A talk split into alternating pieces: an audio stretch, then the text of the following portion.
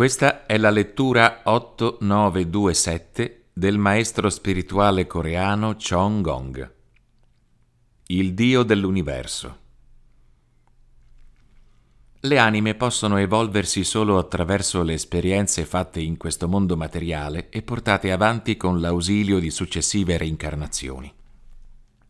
Una volta raggiunta la loro massima evoluzione, potrebbero andarsene a girovagare per l'universo Potrebbero, se ne avessero voglia, curiosare, che so, dalle parti del sole, ma senza trascinarsi dietro il corpo, ben inteso. Senza le adeguate protezioni sappiamo che il corpo umano al di fuori dell'atmosfera cesserebbe di vivere. Al momento, poiché ci troviamo ancora ingabbiati dentro al corpo, limitiamoci a controllare e gestire la Terra, come abbiamo sempre fatto, ma cerchiamo anche di incominciare a prendere coscienza della nostra anima, poiché è solo dopo esserci pienamente riconosciuti in essa che potremo visitare e gestire l'intero universo, non prima. Le nostre anime, essendo divine, hanno tutti i permessi in regola per recarsi dovunque ed essendo costituite da energia non materiale, possono coesistere senza problemi con qualsiasi ambiente o dimensione. Abbiamo già detto che qui sulla Terra, attraverso il ciclo delle reincarnazioni, l'anima ha la possibilità di evolvere e di raggiungere il suo massimo sviluppo. Dopodiché abbandonerebbe per sempre sia questo luogo che le sue fattezze umane per andarsene a spasso come pura energia nelle profondità dell'universo. Con l'avvenuto raggiungimento del 70% dello sviluppo è incominciato quel periodo che ci sta conducendo verso il termine del ciclo delle reincarnazioni.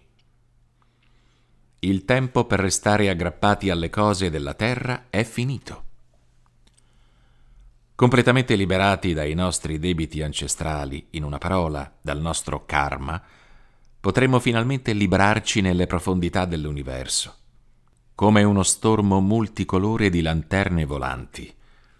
Il nostro destino comune è quello di far ritorno un giorno alla nostra casa di origine un luogo che da sempre abbiamo imparato a conoscere come il cielo, ma prima di allora, che cosa ci dovrà ancora succedere? Succederà che andremo ad abitare una galassia e ci lavoreremo e poi passeremo in un'altra e così via, in modo che alla fine ci troveremo alla guida di tutto l'universo materiale. Quando qui sulla Terra sarà terminato il tempo dell'evoluzione, ce ne andremo in giro per le galassie dove ci sono un'infinità di stelle luminose. La nostra cara e vecchia Via Lattea, pur contenendo un'enorme quantità di stelle, è solo una galassia di piccole dimensioni. In giro per l'universo si possono contare galassie migliaia di volte più grandi della nostra, e perfino un sistema planetario che potrebbe contenere centinaia di milioni di sistemi simili per dimensione al nostro. Possiamo dunque affermare che noi, qui sulla Terra, ci stiamo evolvendo in una realtà che è mille volte più ristretta rispetto al resto dell'universo, una vera e propria realtà su scala ridotta.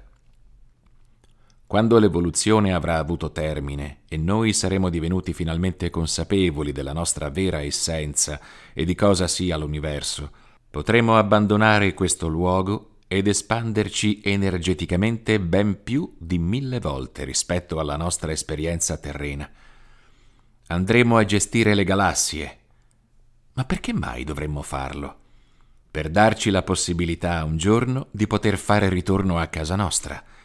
Prima di quel momento, però, dovremo essere in grado di saper amministrare tutto, utilizzando l'energia che nel corso delle ere geologiche si è formata nell'intero universo materiale.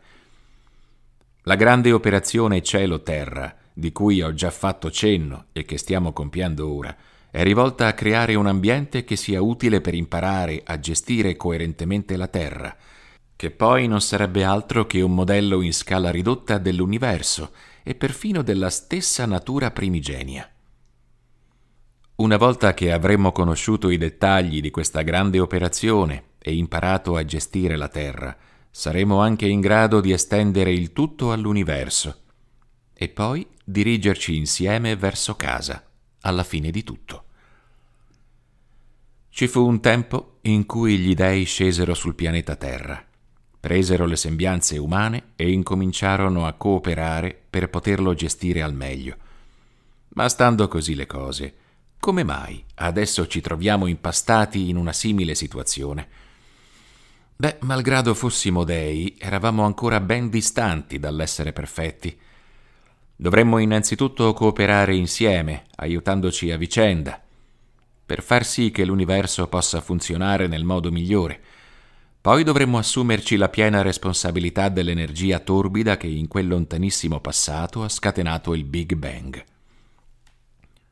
Consapevoli che ogni galassia sia governata da una divinità, incominciamo intanto col rispettarla, perché così facendo avremmo la possibilità di poterci collegare e soprattutto di poter utilizzare l'energia che ci arrivi da quel luogo. Ma come si fa a rispettare una divinità che abita in un'altra galassia? La si rispetta nel momento in cui si sia totalmente aperti all'ascolto e all'accettazione dei messaggi che ci provengono da quelle lontanissime regioni. Tutte le divinità, abitanti delle galassie, sono connesse con questo villaggio globale, la Terra, e ciascuna utilizza una propria frequenza, proprio come le vecchie stazioni radio di una volta. È molto semplice. Ci informano da dove stanno comunicando. Potrebbe così capitarci che durante una delle nostre preghiere una divinità si manifesti a noi dicendo sono il responsabile della tal galassia. A quel punto, se ci credessimo per davvero, egli aggiungerebbe potrai utilizzare questa capacità. Ecco che pur stando sulla Terra avremmo ottenuto la capacità di utilizzare dei poteri che ci provengono direttamente dagli dei. Poterli utilizzare significherebbe essere in grado di attraversare tutto l'universo e qualora ci fosse chiesto potremmo raggiungere quella divinità abbandonando il nostro corpo qui sulla Terra. Avremmo inoltre accesso all'opportunità di gestire una galassia, qualora ce ne venisse affidata una, anche se ciò accadrebbe solo dopo aver concluso il nostro studio qui sulla Terra e abbandonato il corpo materiale.